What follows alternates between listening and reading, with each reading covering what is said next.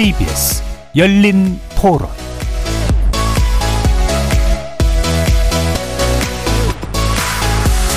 안녕하십니까. KBS 열린 토론 정준희입니다.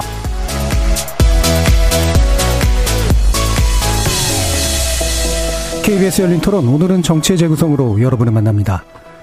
잼버리 대회의 부실한 준비와 대처를 두고서도 정치적 책임 공방이 뜨거워서 그걸 보는 우리 낯이 뜨거워집니다.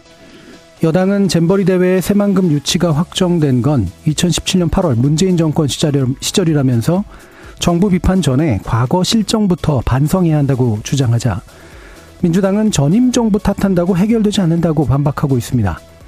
적절한 비판과 책임지는 자세는 어떠해야 하는지 정치의 재구성 패널들의 눈으로 자세히 진단하고 분석해 보겠습니다. 2부에서는 여름 휴가를 마친 여야 대표들의 현안 대응을 중심으로 정치권 현황 짚어보려고 하는데요. 혁신위를 둘러싼 잡음과 민주당 전당대 돈봉투 수사 등 고민이 깊어 보이는 민주당 상황을 중심으로 여야의 쟁점 논의해 봅니다. KBS 열린 토론 지금부터 시작합니다. 살아 있습니다. 토론이 살아 있습니다. 살아있는 토론, KBS 열린 토론. 토론은 라디오가 진짜입니다. 진짜 토론, KBS 열린 토론. 정치를 보는 색다른 시선, 정치의 재구성 함께 해 주실 네 분의 논객 소개해드립니다. 김민수 국민의힘 대변인 나오셨습니다. 네, 반갑습니다. 하헌기 전 더불어민주당 상근부 대변인 나오셨습니다. 예, 안녕하세요. 하헌기입니다. 김희서 정의당 수석 대변인 함께 하셨습니다. 예, 안녕하세요. 김희서입니다. 최수영 시사평론가 자리해 주셨습니다. 네, 안녕하십니까. 최수영입니다. 문자로 참여하실 분은 샵 9730으로 의견 남겨주십시오. 단문은 50원, 장문은 100원의 정보 이용료가 붙습니다. KBS 모바일 콩과 유튜브를 통해서도 무료로 참여하실 수 있습니다. KBS 일라드의 모든 프로그램은 유튜브를 통해서도 함께 하실 수 있습니다. 여러분의 많은 관심 부탁드리겠습니다. 오후 7시 10분 에 어, 강화 옹진을 제외한 인천 지역에 호우 경보가 발효되었습니다. 해당 지역에 거주하는 주민분들은 비 피해 입지 않으시도록 유의하시기 바랍니다. 자, 일부 논의는 일단 새만금 세계 잼버리 문제를 짚어볼 텐데요. 음, 지금 태풍 카눈이 한반도로 북상하면서 내일 오전 10시부터 참가자들이 영지로부터 이제 비상 대피하기로 결정을 했죠. 정부 입장은 영해 활동이 넓어진 것이지 대외 중단은 아니다라는 그런 것인데요. 충분한 지원은 계속하겠다라는 입장을 밝히고 있습니다. 자, 이와 같은 결정 어떻게 평가하시는지 김민수 대변인 말씀 주시죠. 네, 먼저 그 우리 4년마다 열리는 세계적인 우리 청소년들의 축제 우리의 미흡한 준비로 이렇게 좀 불화가 생기고 있는 것들에 대해서 정부 여당의 한 사람으로서 어 굉장히 송구한 마음을 가지고 있다는 점 먼저 말씀드립니다. 어, 그리고 지금 최악의 상황에서 최선의 선택을 찾기 위한 노력들이 이어지고 있다라고 말씀드리고 싶고요. 어, 그리고 지금 일단 엎질러진 물이다라고 생각할 것이 아니라 네. 어, 자그만치 세계 청소년들 약 4만 명이 대한민국을 찾았고 그 대한민국을 찾으면서 갖고 있던 대한민국에 대한 기대와 어, 그리고 대한민국에서 얻어가고자 했던 것들이 있을 것인데 우리가 만약에 쏟 엎질러진 물이다라고 생각하면은 어, 이 4만여 명의 사람들에게 실망감뿐이 안겨줄 수 있는 것이 네. 없다.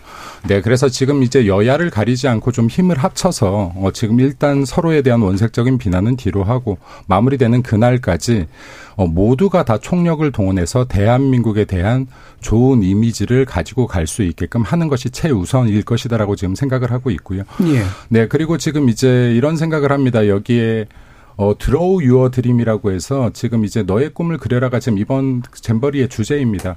어, 이 친구들이 여러 청, 청소년들이 대한민국에서 어, 진짜로 어, 대한민국에 대한 좋은 이미지 어, 그리고 본인들의 꿈을 한번 그려볼 수 있는 기회 아직 남았다고 생각합니다. 그리고 대한민국이 위기에 처할 때마다 한 번씩은 정치도 단합하고 어 그리고 사회 경제도 단합하는 시기들이 있다고 보는데 어, 다 같이 단합해서 대한민국 국격 한번 올려볼 수 있으면 좋겠습니다. 예. 네. 하원기 부대변. 예, 태풍 관련해서 이제 대응한 것은 저는 잘했다고 생각합니다. 뭐 참가자들의 안전과 건강이 제일 중요하지 않겠습니까? 자연재해는 어떻게 할 수 없는 문제이기 때문에 예고가 돼 있으면은 정부가 좀 선제적으로 대응을 하는 게 옳다라고 저는 생각을 하고요. 그렇다고 뭐 태풍 온다고 해서 이 국제 행사를 바로 뭐 종료하거나 할, 하기에도 좀 부적절하기 때문에 어떻게든 잘 마무리하려고 하는 노력이라고 생각합니다. 왜냐면은 지금 여러 가지 문제가 드러나고 있지만 뭐 전 정권 탓하거나 이런다고 해서 해결될 문제는 아니고 저희가 지금 부산 엑스포를 비롯해서 국제 행사들 유치해야 될 건들이 아직 남아 있습니다. 그러면은 대한민국이 소를 한번 잃어버렸더라도 외양간을 잘 고치는 모습을 보여줘야 한다. 그래야 뭐 다음에 국제 행사 유치하는 문제에 대해서도 좀 별 잡음 없이 좀 진행되지 않겠냐라는 생각이 우선 듭니다. 예. 자, 그럼 김희서 대표님 말씀 주시죠. 저는 걱정이 더 됩니다. 예. 여전히 우왕좌왕 주먹구구가 보이고 있고요. 뭐 단적으로 대통령 관광 지시 있었는데 당연 예. 스카우트 연맹에서 어, 스카우트 정신에 맞지 않는다고 부정 의견 내고 또 정부가 강행 의사 천명한 게 주말이었는데요. 바로 오늘 또 이제 태풍 때문에 또 어, 세계 연맹이 전원 야영제도 철수하기로 하고 예. 이렇게 지금 가고 있는 거잖아요. 진짜 어떻게 보면 한 치 앞도 내다보지 못하는 정부의 대응책 속에서 잼버리가 지속되는 게 더 큰 문제를 야기할 거라고 보는 게 합리적인 판단 아닌가 음. 이런 생각이 들고요.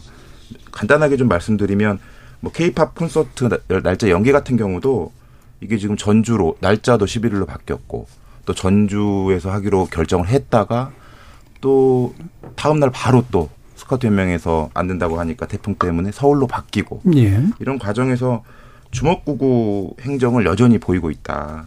그리고 이제 뭐 지금 정부는 contingency 행 plan이라고 해서 이제 뭐 미리 준비된 사항이 있다라고 얘기를 했지만 어 오늘 기사도 아마 나왔는데요.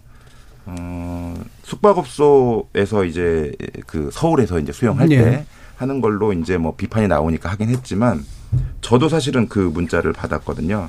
뭐냐면 동네 동사무소에서요. 어 홈스테이 1박에 25만 원씩 지원한다고 예. 이분들 받을 어, 분들을 모집한다고 문자가 갑자기 왔어요. 뭐 이제 뭐 동네에서 활동하신 분들께 보낸 거긴 하지만 예. 그게 오늘 온 겁니다. 오늘. 최소한 미리 준비가 되어 있었고 플랜 B가 있었다면은 당연히 어떤 분들이 어떻게 준비해서 유의사항은 무엇이고 이런 것들이 미리 공지되고 당연히 준비되어야 할 예. 텐데 뭐 그냥 우리 옛날에 손님 받듯이 뭐 그냥 먹던 대로 밥 숟가락 하나만 더 얹어서 그냥 먹으면 되죠. 이렇게 하라는 것도 아니고 지금 이게 어, 우리 대한민국 행정이 잼버리 관련해서 돌아가고 있는 현 상황이다. 여전히 주먹구구식이고 우왕좌하고 있는 상황에서 강행 또 진행이라는 거에 예. 너무 얽매여서 가면 더 큰 위험을 초래할 수 있지 않나. 빨리 수습하고 어, 또 우리 체계적인 책임 있는 후속 조치들을 하는 방향으로 음, 나가는 것이 거기에 또 잘 마무리하는 거에 집중하는 것이 필요하지 않나 이렇게 생각합니다. 예. 자, 최세영 선거는 네, 먼저 저도 일단 정부가 태풍을 이유로 냈지만 어쨌든 지금 정리를 한 거는 좀 잘했다고 봅니다. 왜냐하면 사실 우리가 안전사고라는 게 뭐 사고가 나야 이제 비로소 이제 우리가 좀뭐 경각심을 갖고 하는데 사실 그 안전이라는 거는 그 전에 미리 조치가 선조 조치가 돼야 되는 거잖아요. 근데 지금 상황을 놓고 봤을 때 많이 개선됐다고는 하지만 그럼에도 불구하고 여러 가지 좀 말하자면 미흡한 측면이 있었던 이 상황을 놓고 고민한다면은 태풍이 오고 사실은 또 이게 새만금 같은 경우는 그뭐 5개 시설물들이 거의 뭐 다기 때문에 저는 뭐 그거는 잘 정부가 잘 했다고 봐요. 그건 잘 했다고 보는데 다만 이제 이 과정에서 있었던 일들을 저는 짚어야 한다고 생각합니다. 네. 그러니까 먼저 뭐 저는 가장 뭐 세 가지 정도를 꼭 짚고 싶어요. 그러니까 이게 그 먼저 가장 중요한 건 저는 컨트롤 타워가 없었다는 예. 그런 생각이 들고 두 번째가 이제 기관 관에서 좀 책임을 떠넘기는 과정에서 이게 우리가 흔히 하는 얘기 그러잖아요. 우리 모두의 책임이라는 말은 그 누구의 책임이라는 그러니까 누구 책임이 아니라는 아니다. 말과 똑같은 얘기라는 얘기인데 그러니까 다섯 명이 각자 이렇게 뭐 그 컨트롤 타워가 없이 하다 보니까 기관관 책임을 떠넘기고 그다음에 마지막으로 저는 작년에 이그 pre잼버리를 못한 게 가장 아쉬워요. 그게 네. 똑같은 사실은 기후 조건에서 했었, 했었 던 건데 그 예행 연습이 안 된다 안 되다 보니까 전혀 거기에 따른 어떤 학습 효과를 얻지 못해서 그게 가장 좀 아쉬운 부분인데 어쨌든 이제 이 부분에 대한 평가는 좀 뒤로 하고 어쨌든 지금 contingency plan 가동한 건 잘한 거고요. 그리고 어쨌든 남은 기간 동안 잼버리 대회 모토가 준비라고 그러지 예. 않습니까? 사실은 우리가 그런 야영을 통해서 뭐 야외 생활을 통해서 이제 우리가 준비하는 과정을 배우는 건데 정말 거꾸로 잼버리 대회에서 가장 부족했던 게 세밀한 준비였다. 라는 게 좀 아쉽다는 측면을 말씀드리고 이 부분에 대한 이야기는 좀 다시 이어가도록 하겠습니다. 네, 알겠습니다. 지금 이제 그 누구를 누구에게 책임을 물을 것이냐를 만약에 지금 물어서 이 문제가 해결이 되는 기색이 보이면 그나마라도 날 텐데 이것 때문에 이제 더 우왕좌왕하는 일들이 벌어질까봐 우려하는 분도 좀 있는 거잖아요. 이제 그렇다면 지금의 이제 contingency plan이라고 부르는 이른바 이제 위기 상황에서 어떤 대책들을 마련해 놨는가가 사실 좀 궁금하거든요. 일단 어, 정부 여당에서는 어떤 contingency plan이 있는 겁니까? 예.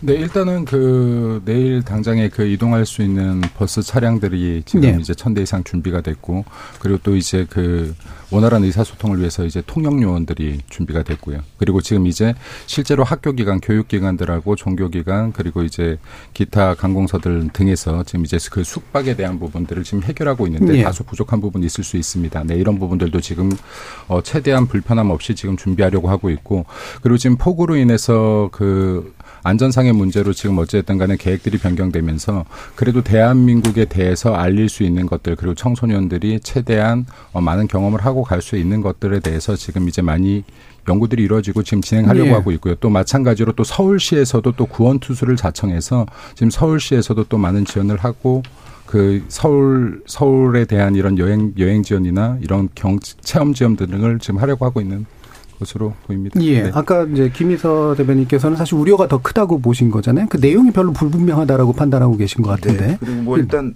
네. 예. 뭐 이제 아까 말씀드린 것처럼 이미 준비 안 된 티가 나는 거죠. 예. 어, 당연히 홈스테이 같은 경우도 하려면 미리 준비를 하고 어떤 어, 관련된 뭐 유의사항이라던가 아니면 또 그런 홈스테이 하는 곳 신뢰할 수 있는 곳인지 그 외국인 청소년들이 난생 처음 우리나라 와가지고 홈스테이를 하게 되는데 미리 준비를 어, 다른 경우를 보더라도 하더라도 되게 불편하고 어려운 게 많은데 당장 오늘 문자가 와서 모집해서 내일부터 네. 사람들 집어넣겠다 이런 생각 자체가 어, 이렇게 준비가 지금 안 되고 있는 이제 티가 벌써 나고 있는 거라고 생각하고요. 예. 그러니까 이런 것들이 여러 분야에서 주- 어, 드러나고 있잖아요. 부실한 준비도 문제.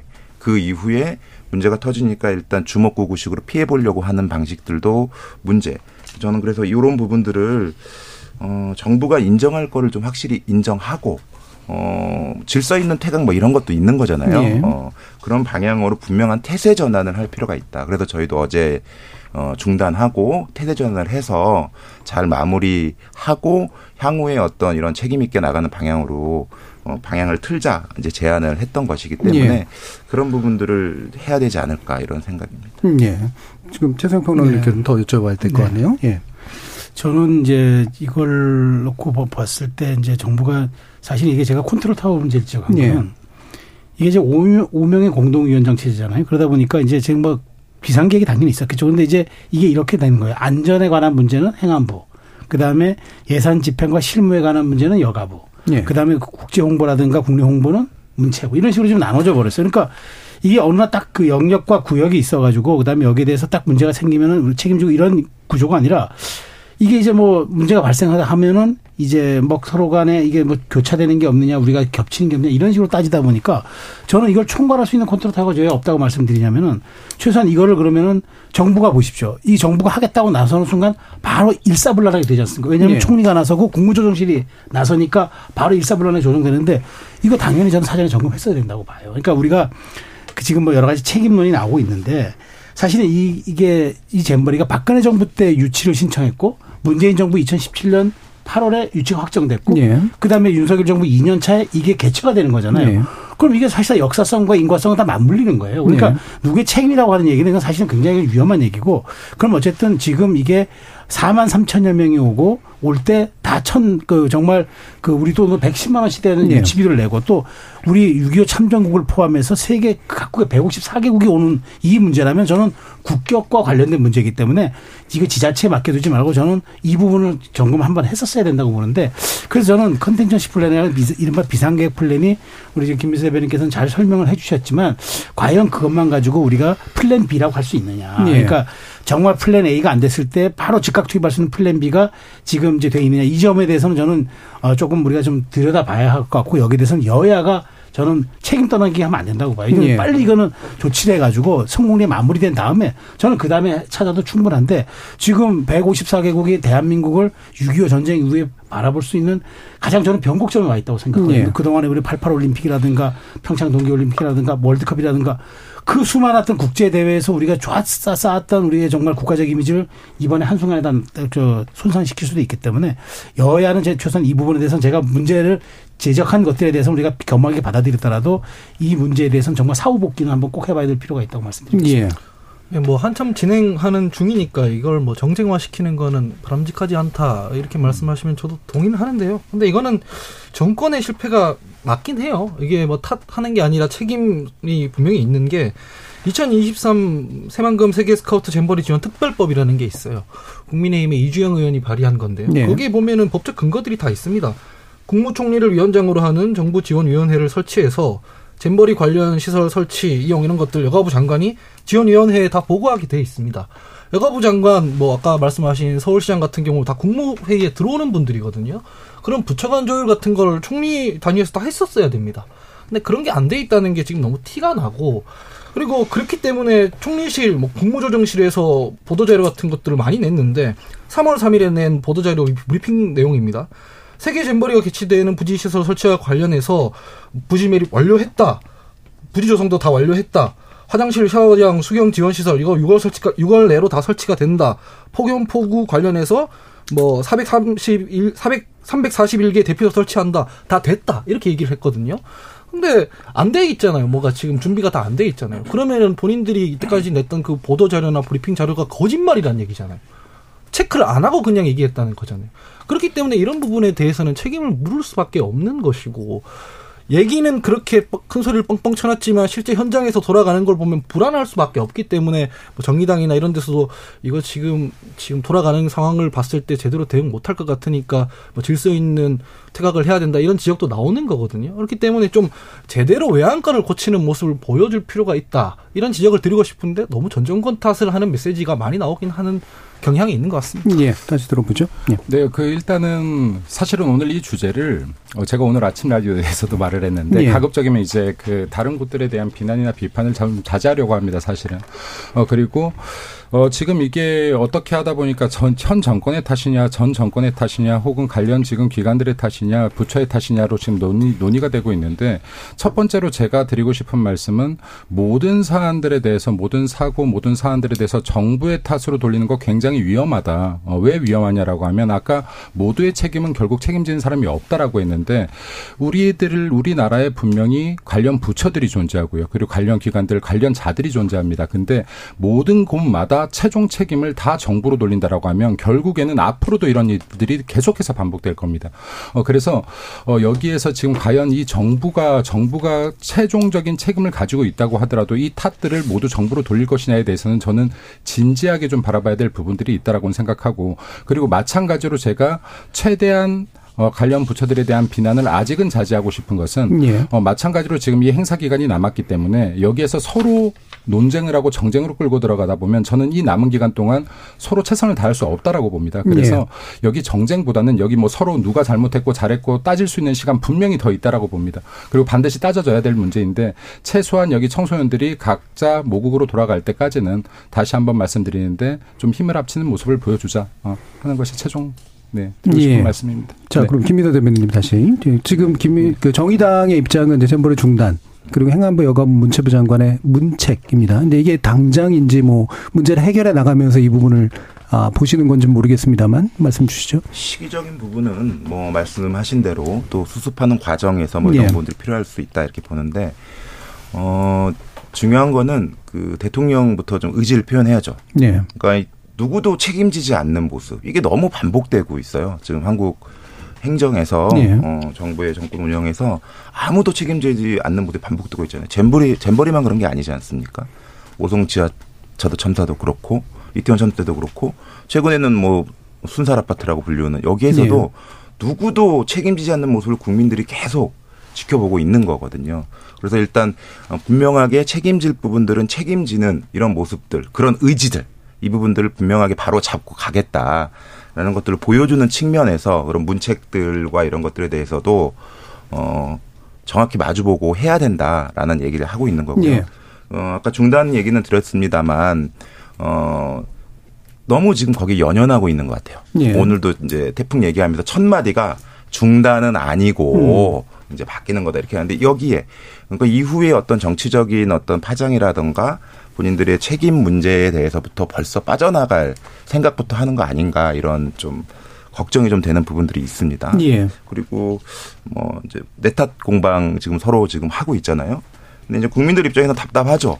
사실은 이게 문재인 정부의 책임도 있고 어, 또 윤석열 정부 1년 반이나 취임한 지 지났는데 예. 아직까지도 전 정권 탓하고 잼버리 대회 행사 진행도 그거다라고 얘기하면 그걸 보고 있는 국민들은 진짜 부하가 침입니다. 예. 근데 뭐 나중에 평가는 나중에 하자고 말씀을 하셨지만 또 우리가 분명히 지적해야 될 것들은 뭐 이미 얘기가 나오고 있기 때문에 지적을 하고 넘어가야 되는데요. 저는 이 책임 공방에 대해서 꼭 좀 드리고 싶은 얘기가 뭐냐면 이 책임 공방이 본질을 흐리고 가리는 방향으로 가고 있는 부분. 이게 저는 굉장히 문제고 이런 부분들은 바로 잡아야 된다 이런 말씀을 꼭 드리고 싶습니다. 이렇게 음, 예. 반복되는 거죠.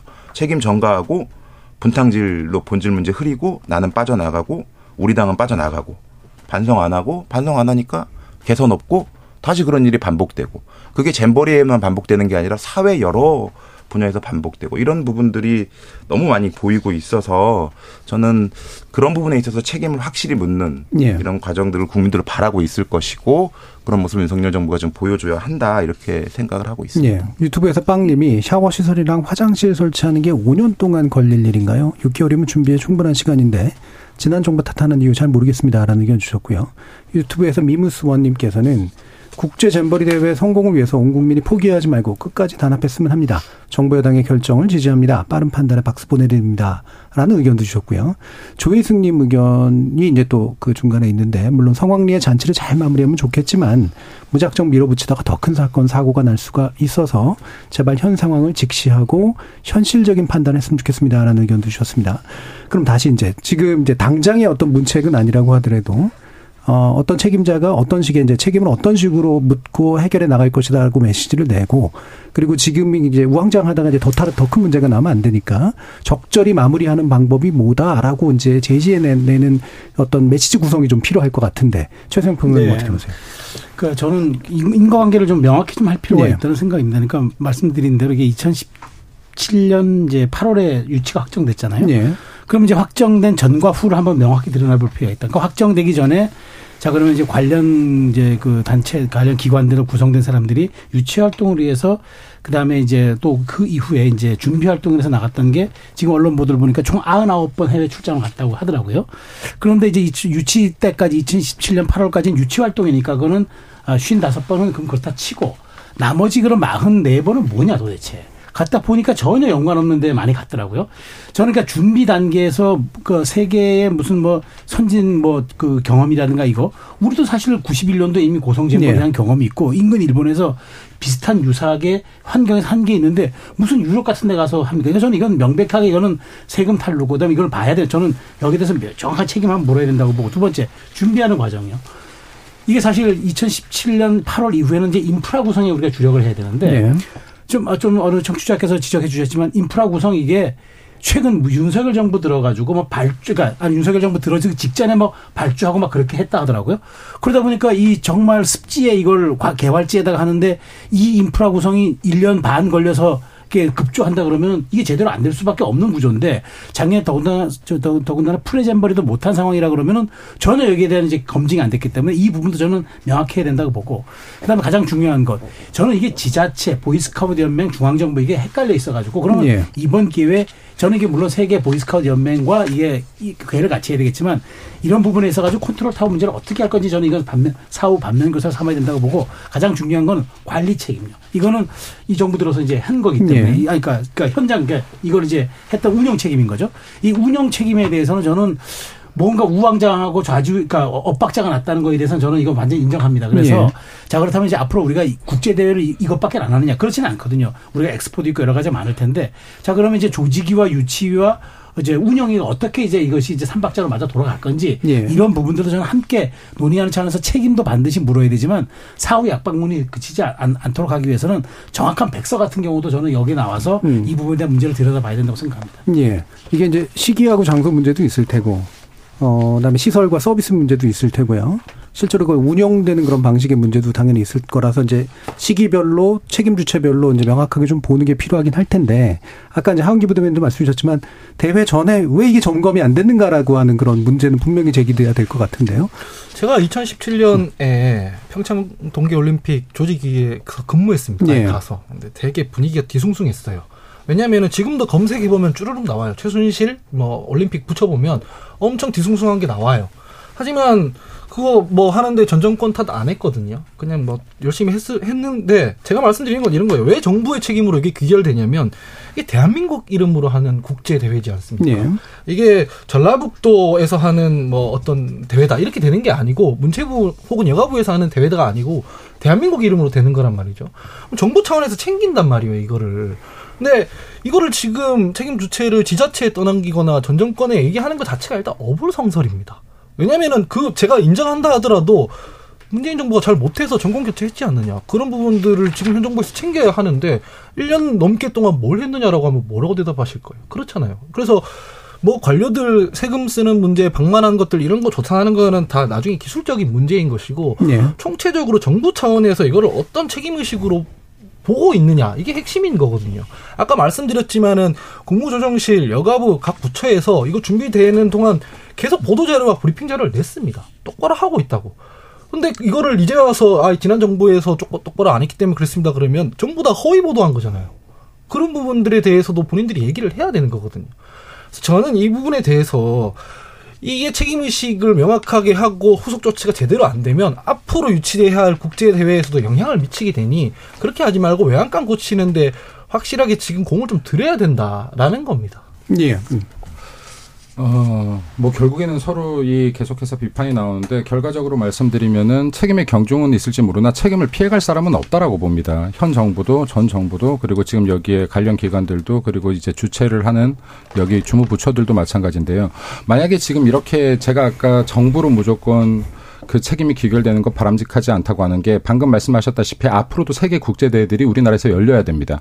그럼 최종적으로 지금 이와 같은 정부로만 최종 책임이 결 귀결된다면 분명히 주무부처들이 있을 텐데 여기에 책임을 묻지 못한다. 그럼 손발 없이 일하는 거랑 똑같습니다. 어, 그래서 여기에 지금 제가 말씀드리고자 하는 것은 무엇이냐면 분명히 책임을 물을 겁니다. 여기에서 정부가 이 잼버리가 끝나고 나면 이 책임에 대해서 확실하게 조사가 들어갈 겁니다. 저- 제가 볼 때는 100% 조사 들어갑니다. 예. 왜냐하면 무려 예산이 1,400여 원이 투입이 됐고요. 그리고 지난 약 7년의 준비 기간 동안에 민주당이 집권했던 기간도 있고 우리가 지금 마찬가지로 2년 동안 집권했던 기간도 있습니다. 이 안에 책임자들이 분명히 존재하고요. 이 안에 있는 사람들 어떤 누구도 책임을 피하지 못할 거라고 생각합니다. 그리고 아까 말씀드렸다시피 이 책임을 단지 묻는 것에서 중요한 게 아니라 정말 이 책임을 묻는 이유가 무엇이냐인데 다음부터 이러한 같은 실수를 벌이지 않기 위한 것들인데 네 그래서 단지 제가 말씀드리는 것은 책임을 따지지 말자 하는 것이 아니라 예. 어, 이 마무리가 되기까지 며칠 남지 않았다. 어, 이 단계까지 미루자라는 겁니다. 지금 지금 지금 이거를 논의할 부분이 아니라 지금은 집중해야 될 한 곳에 집중하자. 어, 네, 알겠습니다. 예. 이 부분 네. 뭐 나중에 더 얘기를 네. 해보도록 하고요. 지금 약간의 그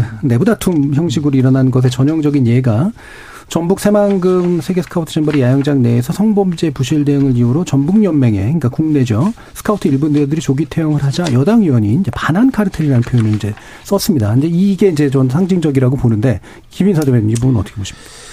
아, 이게 방송에서 하는 얘 해도 되는 얘기인지 모르겠지만, 어느 바 되겠죠. 내용을 좀 보면 이런 얘기가 나오는 게 전 되게 무식하고, 어, 어떻게 보면은 이게 좀 악질적인 부분 아니냐 이런 생각 좀 들거든요. 예.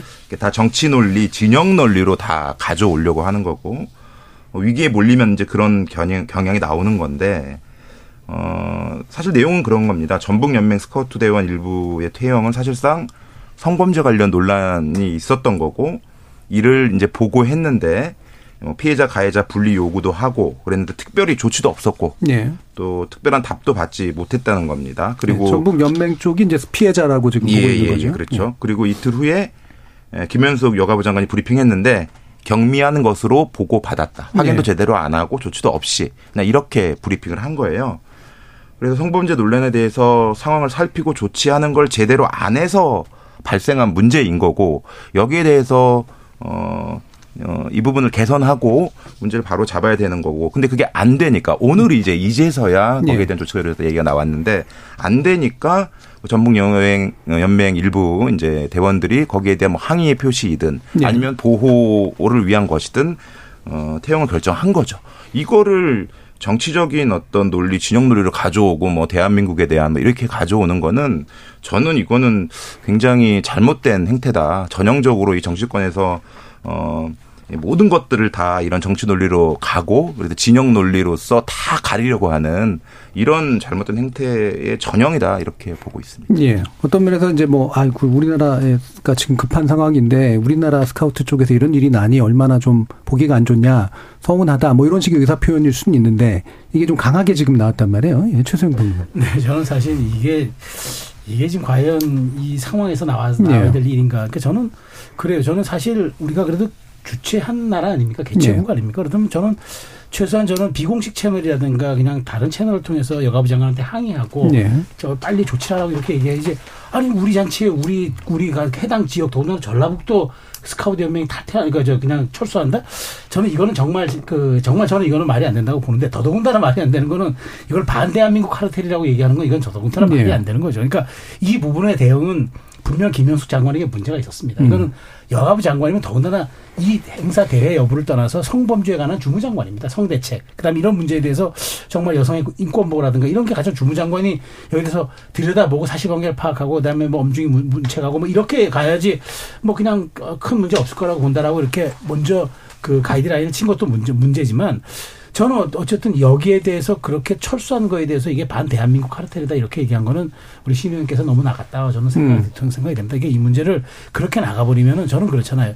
신 의원님도 어참그 그, 그 국군 장 장성 출신인데 예. 그런 이런 문제를 그런 식으로 등치시켜 버리면은 문제가 풀리지 않고 오히려 꼬이고 더 깊은 수렁으로 떨어진다는 거 잘 알잖아요. 그래서 사실 그러면 정부에 대한 책임이 줄어드나요? 그렇지는 않지 않습니까?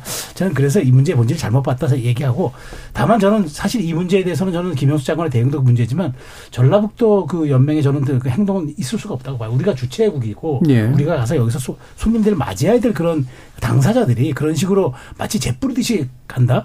저는 참 정말 이건 성숙하지 못한 그런 모습을 보여준 정말 그 저는 말하자면 이걸 설상가상이라고 표현하고 싶습니다. 예. 김민수 대표님.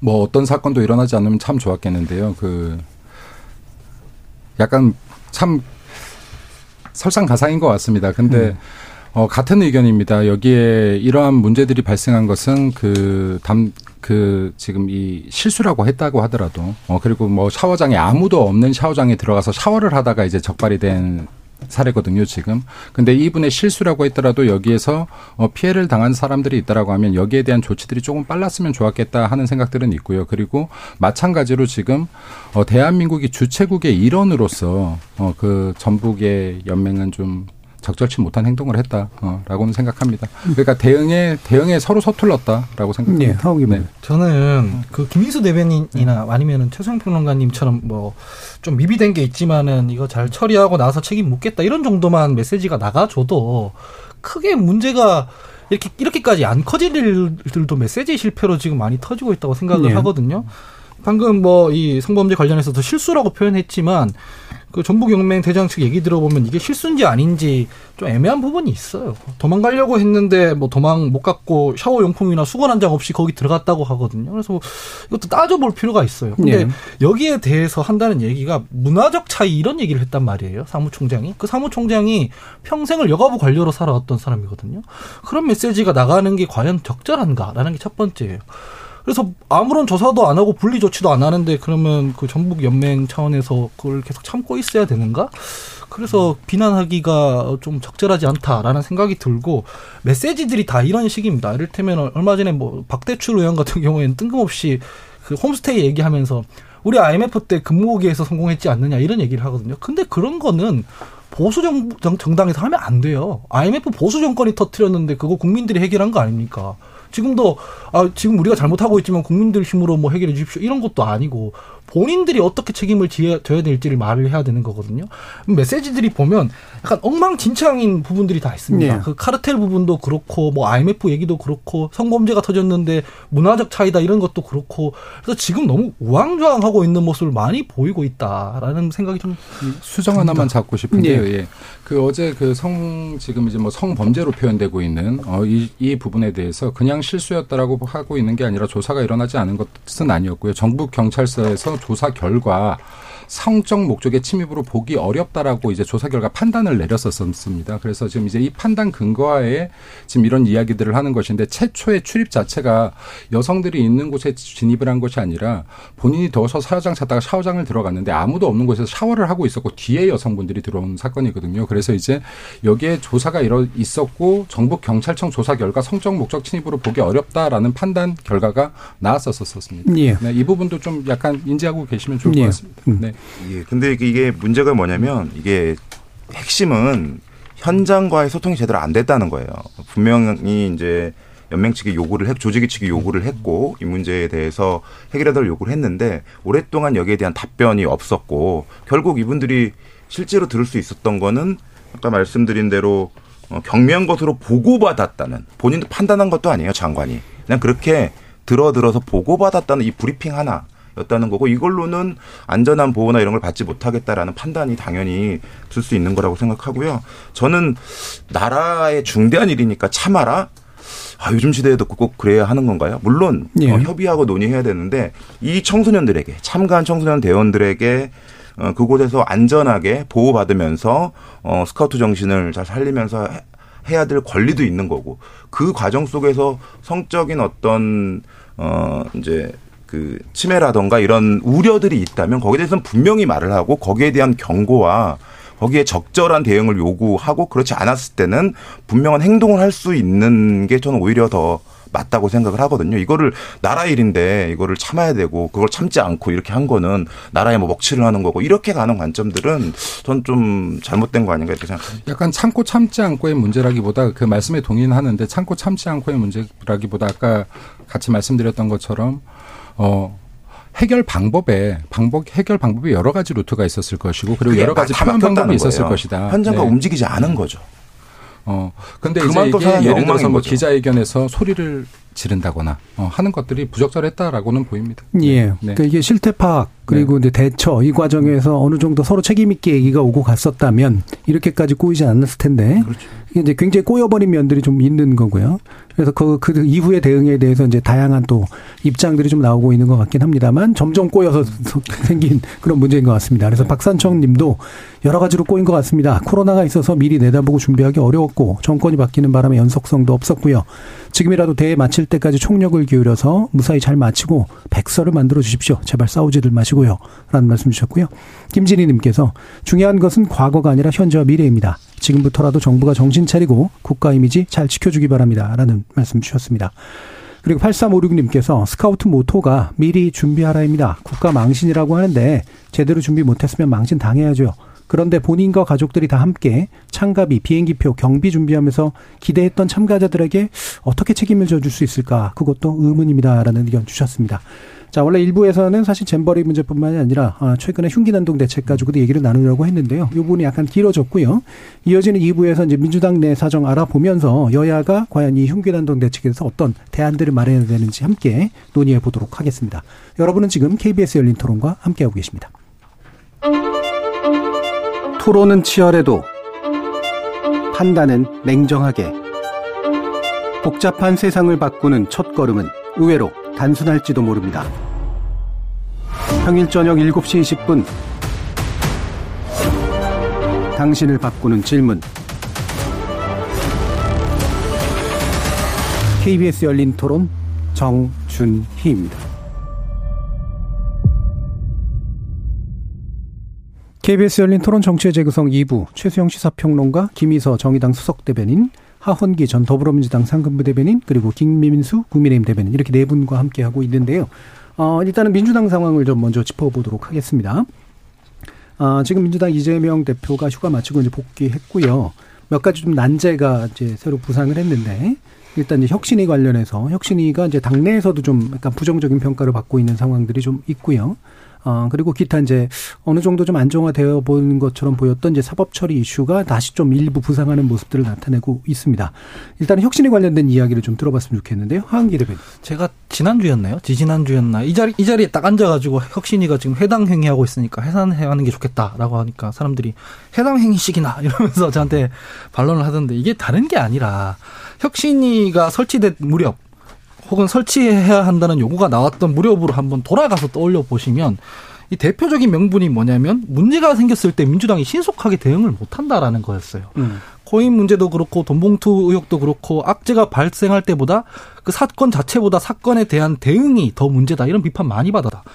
문제가 터져도 뭐 윤리 심판원이나 윤리 감찰단 이런 시스템들이 전혀 작동을 하지 않고 정무적으로도 우물쭈물하다가 실기한 뒤에야 이제 울며 겨자 먹기식으로 뭘 조치하는 이런 게 이어졌거든요 민주당에서. 근데 어차피 털고 가야 될 문제라면 가능한 신속하고 정확하게 그 과단성 있게 조치를 해야 되는 게 맞습니다. 결과가 똑같은데 이게 일단 한번 우겨보자 이렇게 하다, 하면서 여론 한번 살펴보고 간다 이러면 너저분한 과정 때문에 더 문제가 생기기 때문에 그래서 그런 것들 좀 털어내 보려고 혁신이 만들어라 이런 얘기들이 많이 나왔습니다. 근데 혁신위에서 어떻게 하냐면은 문제가 지적됐을 때 본인이 그 행태를 똑같이 답습하고 있어요. 음. 그러면 있을 필요가 없는 기구인 거거든요. 이게 이게 데미지가 배로 오게 될 수밖에 없는 게 가령 윤리위원장이 반윤리적인 행위를 하면 더 비난받습니다. 그런 거 하지 말라고 혁신이 만들었는데 혁신이가 뭔가 지적받으면은 막 우기고 버티고 국민들이랑 싸우려고 들고 이러다가 이제 밀리고 밀려가지고 마지못해 사과하고 민주당이 했던 거를 더 심하게 한다면 이게 그냥 존재 자체만으로도 이게 활, 해당 행위가 되는 거거든요. 그래서 지금 저는 혁신이가 이미 권위를 다 상실했고 이 메시, 메신저로서 어떤 메시, 메시지를 내도 지금 국민들한테 와닿지 않는 상황이니 조기에 빨리 해산을 하는 게 당에 오히려 더 도움이 되는 일이고 혁신이라는 것은 지금 그냥 당의 구성원 모두가 매 순간 매 현안에 대해서 제대로 뭐 정상적인 대응을 하거나 정상적인 얘기를 하는 것 이런 것으로 가름해야 될 필요가 있다라고 생각합니다. 예. 그래서 대의원 이제 폐지 내지 숙소를 포함한 3차 혁신안도 기다릴 필요가 없다. 대연제 폐지가 더 그렇습니다. 그 네. 이를테면은 꼼수 탈당 방지라든가 불체포 특권이라는 것은 이견이 그렇게 크게 안 갈리는 겁니다. 이거 다 윤리적 혹은 당위적으로 평가할 수 있는 거잖아요. 근데 대연제 폐지는 윤리나 당위가 아니라 정책적 이견이에요.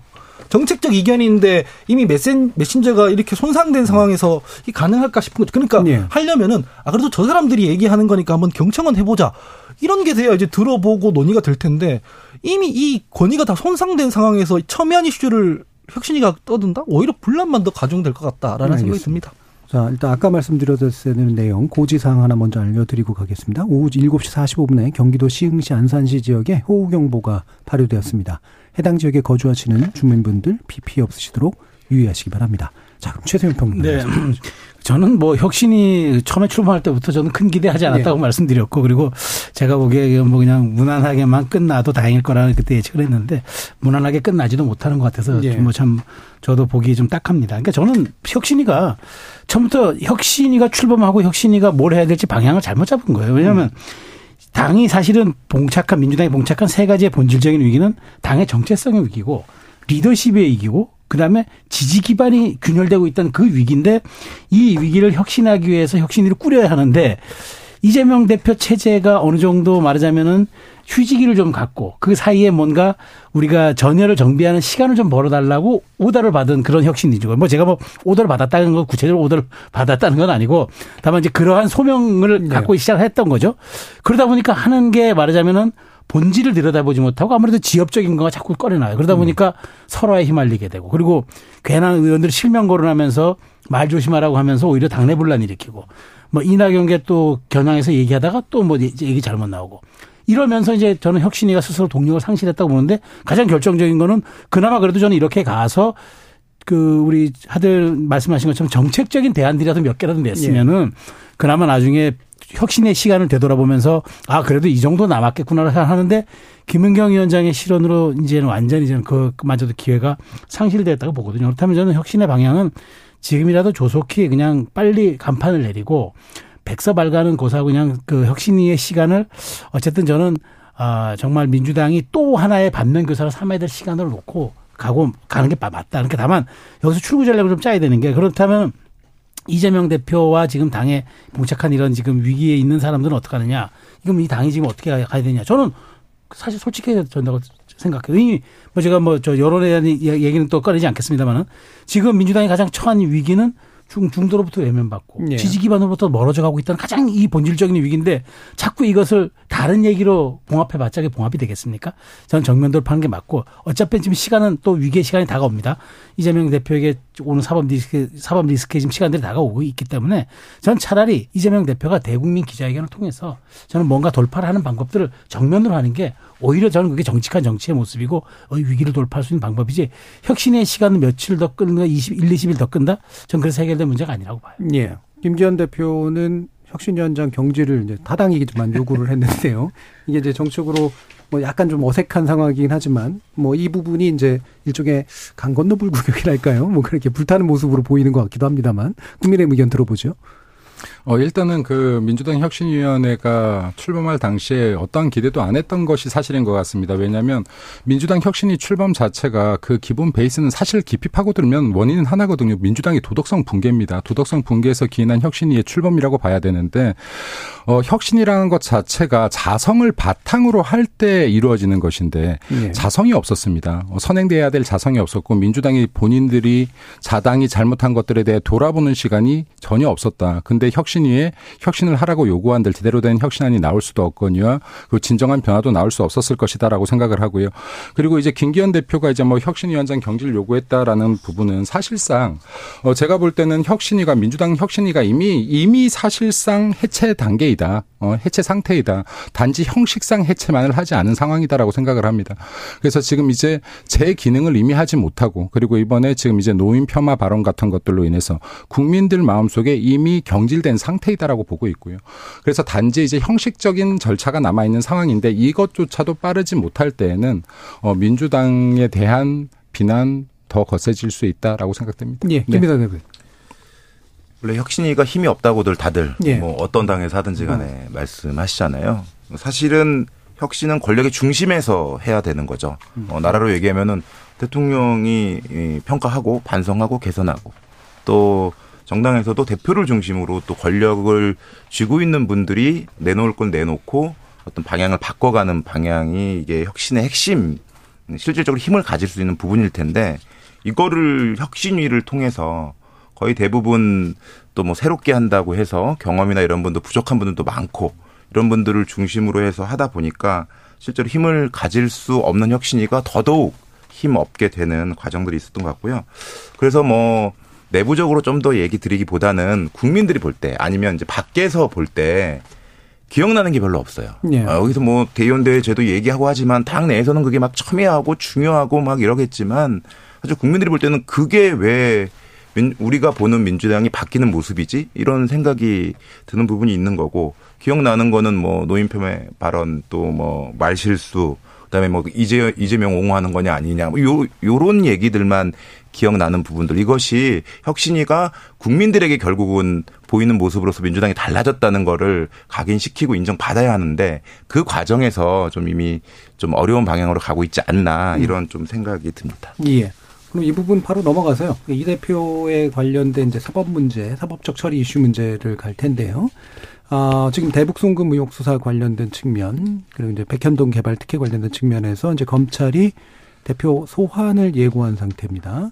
그리고 이제 일부에 대해서는 구속영장 청구도 검토하겠다는 입장인데 이게 이제 검찰의 정치적 압박에 가까운 건지 아니면 실질적으로 좀 구현 가능성이 좀 있는 건지 지난주에도 좀 얘기 나눴습니다만 먼저 최생 평론가님 네. 말씀 주시죠. 뭐 저는 수순이 아닌가 싶어요. 왜냐하면 뭐 지금 이화영 그 백, 그, 저, 쌍방울 사건과 관련해서는 이제 그, 저, 그 대북 송금 사건, 사건 관련해 가지고는 이화영 부지사의 유의미한 진술이 나와서 더군다나 변호인을 바꾸니 마느냐는 희대 가족제, 그, 그, 뭐, 가족 갈등, 부부 갈등의 법정 재판이 있었고, 그 다음에 김성태 그 전 쌍방울 회장도 지금 분명하게 메시지를 내는 거는 내가 이대로 그냥 가만히 혼자 죽을 사람은 아니라는 식의 이야기들을 건네고 있고, 그 다음에 이제 백현동 문제도 정진상 실장이 이제 어느 정도 소환되면서 어느 정도 창공 조사가 다 끝난 상황. 그렇다면 이제 검찰이 마지막 할 수 있는 것은 예. 어느 정도 간접 증거들이 확보됐으면은 이제 8월 15일이냐, 그러니까 15일 이후냐, 15일 이전이냐의 문제지.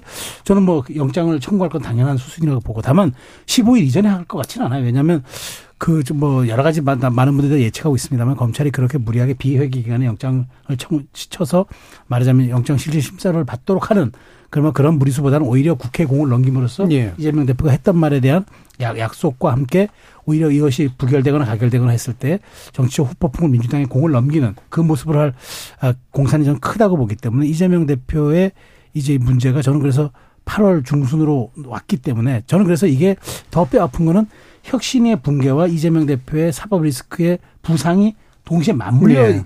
맞물려지고 있기 때문에 이 위기가 더 증폭되고 있고 시너지를 가질 수밖에 없다라는 말씀을 드리고 이재명 대표가 정말 여기에 대해서 지금은 제가 보기에 대표 취임 1년이 다 돼갑니다마는 가장 큰 위기가 아닌가 싶어요. 이제는 오히려. 예, 현실화된 위기가 눈앞에 혁신위의 붕괴와 이재명 대표의 사법 리스크의 말하자면 부상으로 이제 동시에 걸머지게 됐는데 잘 돌파해야 될 것 같습니다. 제가 뭐 여기서 뭐 뭐라 어떻게 할 예. 부분은 아닙니다만은 정말 이 위기가 이재명 대표의 아, 남은 임기에서 가장 중차대한 위기라는 예. 생각이 듭니다. 그래서 아까도 이제 이재명 대표가 스스로 뭔가 정면 돌파 그래서, 방식을 전 그래서 정면 돌파 해야 된다고 예. 보는 거죠. 자, 그러면 이제 김기현 대표 같은 경우에는 이제 불체포 특권 포기 서약서 함께 서명하자고 이제 제안을 했는데, 어, 이게 이제 받아들인 입장에서는 상당히 이제 속이 부글부글 하잖아요. 뭐, 이게 하, 하겠다라고 얘기는 하겠지만, 자, 어떻게 보십니까? 예. 일단 불체포 특권을 포기하겠다는 건 이재명 대표가 대표 연설에서 이미 말한 바 예. 있고요. 어, 그러니까 본인의 약속을 지킬 것이냐 말 것이냐의 문제일 것 같고 그리고 지금 사실상 민주당이 처한 상당한 위기의 대다수는 이재명의 사법 리스크가 아니었나라고 생각하는 예. 부분들이 있습니다. 어, 터질 것이 터진 것이지 어, 이제 이 시간의 문제였다. 그리고 지금 방금 말씀하셨던 것처럼 이 시간이 다가왔을 뿐이고 지금 이제 이재명 대표가 이제 코너에 몰렸는데 어, 이 부분에 대한 돌파구는 없을 것이라 보입니다. 음. 어, 없을 것이라 보이고 어 정말로 돌파하고 싶다라고 하면은 여기 국민 앞에 어, 진실에 대해서 사죄하는 것이 가장 우선돼야 된다. 어, 우선 우선돼야 될 것이라고 판단을 하고 있습니다. 예. 네 그리고 지금 뭐 여기 정치적으로 어떤 이야기를 하든 간에 이재명 대표는 끝까지 어 여기 방탄을 하려고 할 것이다라고 보이고요. 예, 예. 방탄하려고 하실 것이라고 보이고 음. 어. 네, 수순대로 가, 가고 있고 수순대로 가게 될 것이다라고 생각됩니다. 예. 네. 이런 얘기에 대해서 하원기 부대변인 어떻게? 죄가 입증이 안 됐는데 사죄부터 하라는 거는 별로 적절한 얘기는 아닌 것 같고요. 교섭단체 대표 연설에서 그 불체포 특권 포기하겠다고 했잖아요. 그러면은 약속한 대로 하면 된다고 생각을 합니다. 이건 뭐 서명하고 말고 음. 이런 거는 그 정당 대표쯤 되는 사람이 국민 앞에 그것도 대표 연설에서 했으면 서명과 같은 효과를 발생시키는 겁니다. 네. 이거 어떻게 뒤집겠어요? 이거 뒤집으면 민주당의 치명적인 타격인 거거든요. 그래서 저는 약속한 대로 하면 된다라고 생각을 하고요. 그다음에 검찰에 대해서는 좀 제가 황당한 게 너무 무능한 것 같아요. 음. 애초에 뭐 대장동 관련해서 480억이 횡령됐고 어쩌고 이런 얘기는 이제 나오지도 않고 쌍방울 문제도 그렇습니다. 원래 핵심은 변호사비 대납이라고 반년 넘게 떠들다가 그건 기소도 안 하고 이제 와서는 뭐 대북 송금으로 이제 이동했거든요. 예. 그러니까 실제로 자기들이 중요하게 얘기하던 거는 뭐 뭔가 안 될 것 같으면 없던 것처럼 지나가 버리고 별건의 별건으로 계속 이제 이어서 어떻게 해서든 탈탈 털겠다라는 게 나오는 것인데 실제로 이게 이쯤 되면은 이재명 대표가 실제로 죄가 있다라고 하면 검찰이 무능한 것이고 죄가 없으면 검찰이 너무 무도한 거거든요. 예. 그래서 이런 부분에 대해서 이재명 대표가 정면 돌파를 하면 된다라고 최성 평론가님 아까 말씀하셨는데 저도 그렇게 생각을 합니다. 예. 김의사님. 의혹이 있으면 명확히 소명돼야 하고 또 수사를 통해서 밝혀져야 되는 거죠. 그게 이제 기본적인 원칙인 거고 그 의혹의 실체적 진실이 이제 가장 중요한 부분이 네. 되겠죠.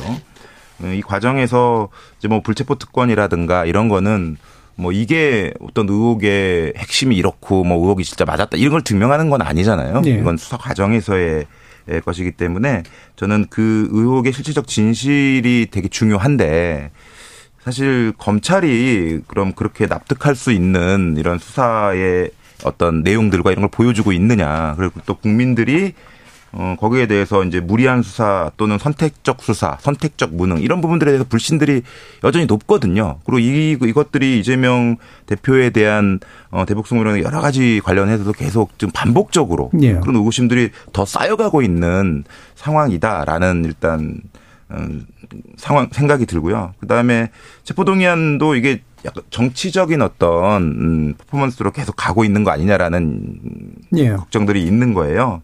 사실 7, 8월에 체포동의안이 또 올 거다라는 얘기는 계속 어, 파닥에 있었던 거였고, 그리고 이게 7, 8월에 끝나는 것이 아니라 총선을 앞두고까지 기승전결, 다 이게 이제 프로그램이 있어서 그 클라이막스는 총선에 가장 크게 영향을 미칠 수 있는 시점. 예. 이렇게 가고 있다라고 보고 있는 국민들도 굉장히 많은 상황에서 검찰이 어 이렇게 좀 무리하게 보이는 또 선택적으로 보이는 이런 이야기들을 많이 들으면서까지 이렇게 에, 지속해서는 안 된다는 생각이 들고 그렇지 않으려면은 분명하게 에, 능력을 발휘해서 뭐 문제가 있다면 거기에 대해서 국민들이 납득할 수 있는 만큼 법적으로 어, 어, 될 수 있는 만큼 이걸 예. 보여야 되지 않나 그런 시점이지 않나 이렇게 생각합니다. 예.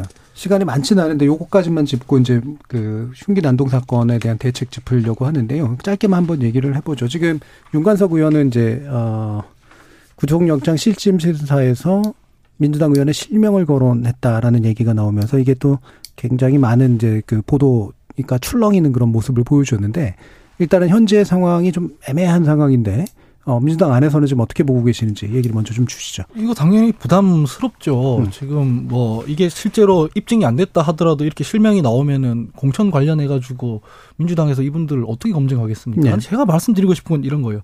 특수 수사를 하려면은 신속하고 정확하게 딱 해가지고 기소부터 영장까지 한 번에 딱 쳐서 공을 법원에 넘겨야 돼요. 음. 그게 이제 지금 사법 리스크라고 불리잖아요. 그 사법 리스크가 아니라 정치 탄압이라고 불리는 게 뭘, 뭘 한번 기소하고 영장을 쳐놓고 뭐가 안 되면 또 치고 또 치고 이름 흘리고 이렇게 질질 끌고 이게 정치적으로 공방할 수밖에 없게끔 지금 예. 검찰이 만들고 있지 않습니까? 사실은 윤관석 의원 말고 나머지 열, 열 명, 열아홉 명에 대해서는 입증된 것도 없는데 언론에 선제적으로 공개해버리고 맞니 안 맞니 떠들게 만들고 이게 과연 사정기관이 해야 될 일인가? 이 원칙이 맞는 일인가? 이거 지적 안 할 수가 없거든요.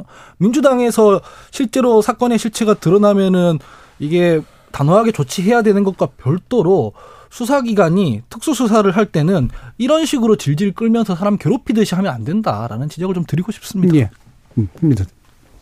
네, 뭐 일단은 그 제가 볼 땐 그렇습니다. 여기에 본인들의 육성이 담겨 있는 녹취록이 이 이상의 증거가 있을 수 있을까라는 생각도 들고요. 그리고 지금 이제 이를 바탕으로 지금 이름들이 실명이 거론됐는데 실명 거론된 의원들께서 우리 억울하다 법적 조치를 하겠다라는 이제 또 말씀들도 하셨습니다. 법치 국가인데 억울하면 당연히 법적 조치해야죠. 그리고 이 부분에 대해서 이제 어 방금 말씀하셨던 것들이 이런 사안 사안별로 계속해서 터진다라고 했는데 그 정도로 안건이 계속해서 많다. 어 팔, 팔수록 뭔가가 계속 나온다. 어. 로 이렇게 관점을 좀 바라볼 수 있을 것 같고요. 그리고 지금 이제 이 부분들은 이제 약간 조사의 좀 마지막 단계에 이제 접어들지 않나라고 생각됩니다. 그래서 지금 이제 방금 말씀하셨던 것처럼 시간들이 어느 정도 소요된 부분들이 있을지 몰라도 아마 이제 좀 발빠르게 그 급물살을 타지 않을까 조사가 어 그렇게 아, 생각합니다. 그러니까 제 말은 네. 입증이 됐으면 빨리 기소를 하고 영장을 쳐야지 왜 언론에 흘리냐 이 말을 드리는 거죠. 예. 입니다. 언론에 계속 이용해서 하는 방식들이 검찰이 지금 계속 해왔던 전형적인 이제 방식들인데 이제 좀 국민들도 지겹습니다. 그런 말씀하신 대로 분에 대해서 조사를 마치고 어 바로 다음 단계들 진행하는 게 음. 에, 국민들이 바라는 거고 또 이 부분에 대해서는 국민들이 또 어, 걱정하고 있고 또 분노하고 있고 어, 이거 바- 바로 잡아야 한다라는 생각들이 분명히 있거든요. 그러면 이걸 자꾸 정치적으로 이용하는 모습을 줘서 오히려 더 어, 검찰이 이거 너무 정치적으로 하는 거 아니냐라는 빌미를 줄 것이 아니라 분명하게 수사 결과를 어, 밝히고 또 그전에는 당연히 이렇게 흘리거나 이러지 말아야 되겠죠. 예. 당연히 이거는 법적으로 그렇게 하면 안 되는 부분이니까 이렇게 절차를 진행하는 게 필요하지 않나. 이렇게. 예. 최선 님뭐좀 뭐 말씀 짧게 드리겠습니다. 예. 지- 검찰이 이제 좀 조만간 이제 명단이 나왔다고 하니 음. 이제 부르겠죠. 참고인 조사 하겠죠. 그래서 이제 돈에 이제 동수 그 돈- 돈에 이제 전달 경로를 확인하겠죠. 그래서 빨리 이 문제가 그 법정에서 뭐 그분들에게까지 아마 제가 보기에 뭐 형이 형고되지는 않겠지만 예. 어쨌든 이 문제가 저는 민주당의 앞으로 향후 공천 기준이라든가 그다음에 당의 어떤 그런 물갈이 여기에 굉장한 말하자면은 좀 파장이 클것 음. 같아요. 그래서 저는 오히려 좀 사법 이분들이까지 저는 이제 이성만 의원의 영장이 사실은 기각되고 이제 불구속으로 재판받기 예. 때문에 저는 이분들에게까지 엄청난 사법적 재- 재단은 없으리라고 보지만 음. 다만 이 결과에 따라서 민주당의 공천 기준이 상당히 출렁거릴 수 있겠다라는 정치적 전망을 하겠습니다. 예, 알겠습니다. 자, 김정숙님께서는 이재명 대표는 대선 때보다 사법 리스크가 커진 것 같네요. 라는 말씀 주셨고요. 유튜브에서 혜희님이 혁신이가 혁신 대상이 된 격이어서 존재 의미가 없어 보인다. 라는 의견 주셨고, 5609님은 불체포 특권 포기는 우선 정치 검사들이 사라진 다음에 이야기하는 게 좋을 것 같다라는 그런 의견도 주셨습니다. 자, 그럼 남은 시간 동안 현안이기 때문에 이게 어 여야가 모처럼 또 이렇게 그 관심을 집중하고 있는 사안인데요. 어, 지금 흉기 난동 사건이 이제 계속되고 또 예고되는 예고 살인도 나오고 막 그러면서 아, 굉장히 혼란하고 어, 굉장히 불안한 그런 상태죠. 지금 여당은 이제 사형 집행 건까지 이제 들고 나오면서 굉장히 강한 대응을 하겠다라는 쪽이고요. 야당에서는 어 일단은 어, 현재 예그 있는 그런 것들에 대해서 어 가석방 없는 어떤 조치를 취하는 방식이 좀 무기형 취하는 방식 정도가 낫지 않겠느냐. 법무부도 대충 이제 그런 의견인 것 같긴 합니다만 이 부분에 대해서 일단 여당 얘기 먼저 좀 들어보도록 하죠. 네, 그 여당에서 여당 입장에서 지금 사형까지 요구한 것은 제가 알기로는 홍준표 대표분이 예. 없는 전 대표분이 없는 걸로 알고요. 여당에서는 지금 반대로 사형 제도도 까지 검토해야 되겠지만은 외교적 여러 문제 등으로 인해서 네 불구 그 무기 무기징역 어 여기에 가석방 없는 무기징역을 검토하고 있다. 지금 음. 방금 야당 야당이 검토하고 있다라고 했던 똑같은 예. 안건에 대해서 검토를 하고 있는 것이 지금 이제 여당 입장이다라고 보시면 될 것 같습니다. 그리고 지금 여기 그 현재 묻지마 살인 사건 같은 경우에 지금 모든 국민들이 다 가슴 아프게 했기 때문에 여기에서 지금 사회적인 문제로도 접근을 하고 그리고 법리적인 문제로도 접근을 하고 있는데 어 공통된 의견들로 좁혀지고 있는 것들은 어 재발을 방지할 수 있는 수준의 법적 법적인 제도적인 정비가 필요할 것이다. 그리고 여기에 어디까지 둘 수 있느냐인데 결국에는 지금 이제 가석방 없는 무기징역들이 가장 많이 논의되고 있는 것 같습니다. 그리고 제 개인적인 심정으로는 어, 더 강한 처벌을 줄 수 있으면 좋겠다라는 생각은 있습니다. 예. 네. 교수. 저는 사형제 이렇게 얘기하는 것은 별로 바람직하지 못한 것 같아요. 그 한동훈 장관이 말 잘 해줬던데 이게 국내 문제에 국한되는 게 아니라 이제 국제사회에서 우리나라의 위치, 인권과 관련해서 이런 것들까지 다 영향을 주는 문제라서 너무 이렇게 포퓰리즘적으로 접근하면 안 된다 생각합니다. 그리고 전 사형제 사실은 이미 사문화됐다고 보거든요. 예. 유인태 국회 사무총장이 국회의원 하던 시절에 사형제 폐지를 주장하면서 감, 감형 없는 종신형 대체하는 법안 냈는데 여야 통틀어서 서명한 사람이 172명이었어요. 예. 과반이 넘었거든요. 그렇기 때문에 이 부분에 대해서 이제 사법부에서도 입법부에서 이 정도 의견으로 발의가 됐는 사안에 대해서는 이제 사- 사형 집행이라든가 이런 거 잘 못합니다. 그래서 사문화가 됐다고 생각을 하는데 이 부분에 대해서는 형량으로 접근하기보다는 뭐 경찰력이라든가 치안 문제에 대해서 예방이나 현장 대응력을 강화시키는 부분에서 조금 집중을 해야 되는 것이지 이거 하다 걸리면 사형시켜 버리는 걸로 간다라고 해서 과연 줄어들까? 이게 의문이 있습니다. 그래서 뭐 테이저건 이런 얘기들도 지금 많이 나오던데 순찰 뭐, 뭐 순찰 횟수를 넓힌다던가 하는 이 예방 부분 있지 않습니까? 그런 걸 좀 강화하는 방향으로 여야가 논의했으면 좋겠다라고 생각이 듭니다. 예. 그러니까 튀는 발언들을 제외하면 대체로 이제 기본적인 것들은 견해가 좀 비슷해 보이는데요. 최세영 평론가님. 그러니까 저도 사실 지금 그 경찰이 공권력을 행사하는 데 있어 가지고 굉장히 제한을 좀 갖고 있는 것도 동의합니다. 그래서 이런 부분에 대해서 경찰이 사실 사전 예방 측면이 있다 그러면 조금 말하자면 경, 공권력이 엄정하고도 아주 전격적으로 행사돼야 되는 게 맞거든요. 그런 측면에서 저는 경찰이 이런 사전 예방 활동을 강화하는데 좀 면책을 좀 열어주는 것들을 여야가 좀 협의했으면 좋겠고 자, 다만 저는 형벌 만능주의는 저도 반대합니다. 예. 왜냐하면 뭐 형벌을 강화한다고 그래가지고 사실 이게 모든 게 해결되는 건 아니에요. 그 가석방 문제도 마찬가지고 사실 가석방이 이제 모범수들이, 그러니까 장기수들이 모범 생활하는 가장 큰 동인이 되거든요. 그래서, 그래서 좀 나가보려고 하는. 근데 그런 동, 그 동기 부여마저 그 제어해 버리면은, 제거해 버리면은 그 사람들이 더더군다나 이제 수영 생활에 더 이제 난폭해질 수도 있는 거고. 그러니까 이런, 이런 여러- 가지를 종합적으로 좀 고려해야 된다고 보고 저는 그래서 저는 이 부분에 대해서는 여야가 이견이 거의 없잖아요. 다만 예. 강도의 문제고, 그다음 사실 사형 사형에 대한 문제는 우리 제도가 있지 않습니까? 다만 97년부터 지금까지 집행이 안 됐다고 있는 그 문제가 본질인 건데, 자 그렇다면은 지금 여기에 대해서 저 그 여야하고 저는 전문가 집단하고 시민사회단체까지 포함해서 조금 이런 형벌을 강화하고 구- 형벌을 국가가 조금 더 통제해야 된다고 하는 쪽에서는 좀 토론이 좀 필요하다고 봐요. 그래서 예. 그런 것들을 그 열린 토론을 통해 가지고 어 도출해낸 결론을 가지고 전 정치가 해, 하면 된다고 보고 지금 이 문제에 대해서는 국민 안전이 우선이라는 측면에서는 여야가 이견이 예. 없기 때문에 저는 이렇게 방식을 맞춰 가지고 올해라도 또 이러다가 저는 가장 우려가 되는 게 갑자기 또 이런 사건이 사라지고 나면 또 이런 논의가 또 없어진다는 게 저는 가장 그게 우려스럽더라고요. 예. 꼭 이런 사태가 벌어져야만 정말 뭐 갑자기 그 정치권이 이렇게 들끓는 모습을 보이는데 그러지 말고 지금 차분하게 해서 저는 올해 연말 그 20, 21대 국회가 마무리되는 시점까지 이걸 마무리하겠다라는 좀 그런 각오로 임해서 이 문제를 해결했으면 좋겠습니다. 예. 김민석. 사법제도 개선이 먼저냐 이것부터 좀 예. 우리가 살펴봐야 되지 않냐. 어, 지금 시민 불안이 가중되니까 시스템 점검 또 이런 일이 다시는 벌어지지 않을 어떤 대책 마련 또 생기더라도 보호 대책 어떻게 마련할 거냐 이런 쪽으로 이제 집중되는 게 맞는데 이제 너무 사법적인 대응으로 이렇게 가는 것이 에, 아까 뭐 포퓰리즘 얘기도 하셨지만 또는 어떤 게으른 접근법 아니냐 이런 생각도 저는 들고 있습니다. 예. 이게 강력 처벌, 사법제도 이런 쪽으로 내용이 쏠리다 보면 오히려 사회 구조적인 문제라든가 근본적인 해결을 위한 조치들이 간과될 수 있다. 이런 부분들을 조금 꼭 강조하고 싶고요. 그리고 이제 지금 뭐 특별 치안 활동 이런 거 나섰는데 과연 그런 것들이 실효성이 있는 건지 또 우리가 또 봐야 될 것 같아요. 보여주는 예. 효과가 있는데 오히려 또 역효과도 있어요. 장갑차 갖다 놓고 경찰들 또 총 들고 서 있고 중남미가 떠오르는 분들도 예. 많이 계시거든요.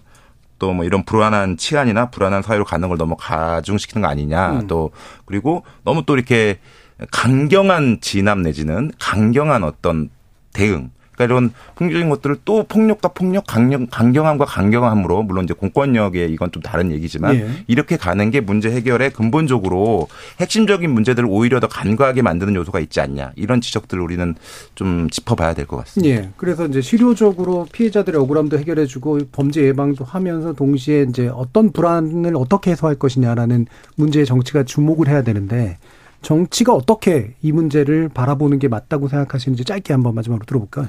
저는 사실 한국 정도 되면 치안이 되게 좋은 나라잖아요. 네.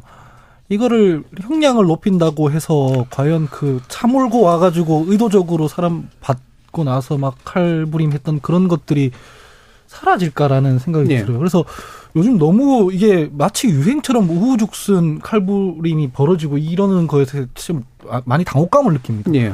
과연 정치권이 이거를 뭐 형사적인 정책이라든가 뭐 경찰력이라든가 이런 걸로 막아지는 건가라는 그 약간 음, 절망감 같은 게좀 네. 있거든요. 그래서 근본적으로 최근 들어와 가지고 이런 사례가 생기는 이유가 뭔지 혹은 이게 지금 범죄 행위자들의 특성들이 다 있지 않습니까? 좀 통계적으로 좀 내보고 얘기들도 좀 들어봐서 이게 왜 요즘 들어서 이런 문제들이 유독 많이 생기는지 이런 것들에 대한 연구도 좀 필요한 거 아닌가라는 생각이 듭니다. 예. 김민수. 아까 그 말씀하셨는데 피해자들이 어떤 이 피해자들에게 어떤 형벌을 가한다고 해도 피해자들은 이 억울함을 해소할 수 네. 없을 것입니다. 일단 첫 번째로 그래서 여기 지금 흉악 범죄들을 지금 살인이나 이런 지금 성폭력 같은 흉악 범죄들에 대해서는 강도 높은 처벌이 반드시 따라야 된다라고 보는 게 어, 일부 국가들이 마찬가지 뭐 대표적으로 싱가포르를 얘기하지만은 어, 법이 엄격한 곳들은 무서워서라도 죄를 안 짓는 경우들이 굉장히 많습니다. 그리고 지금 도리마 살인이라고 해서 지금 이제 일본 같은 경우가 지금 이와 같은 예. 묻지마 살인을 20년간 연구를 했거든요. 근데 이제 이 가장 많은 원인으로 꼽히는 것들이 뭐 사회적 고립도 있는데 내가 스스로 죽고 싶어서나 감옥에 갇히고 싶어서도 있습니다. 예를 들어서. 예. 네.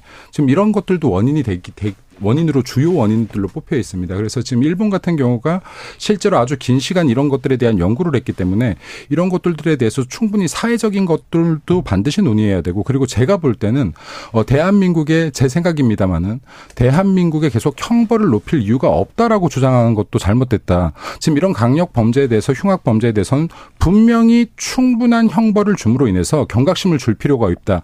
어 지금 이런 예. 사건들이 연속으로 일- 일어나는 이면에는 반드시 어 약한 형벌도 분명히 원인으로 존재할 것이다라고 예. 생각합니다. 다른 두 분들 네. 2, 3, 4분이 네. 못 들어야겠네요. 예. 김민서 대표님.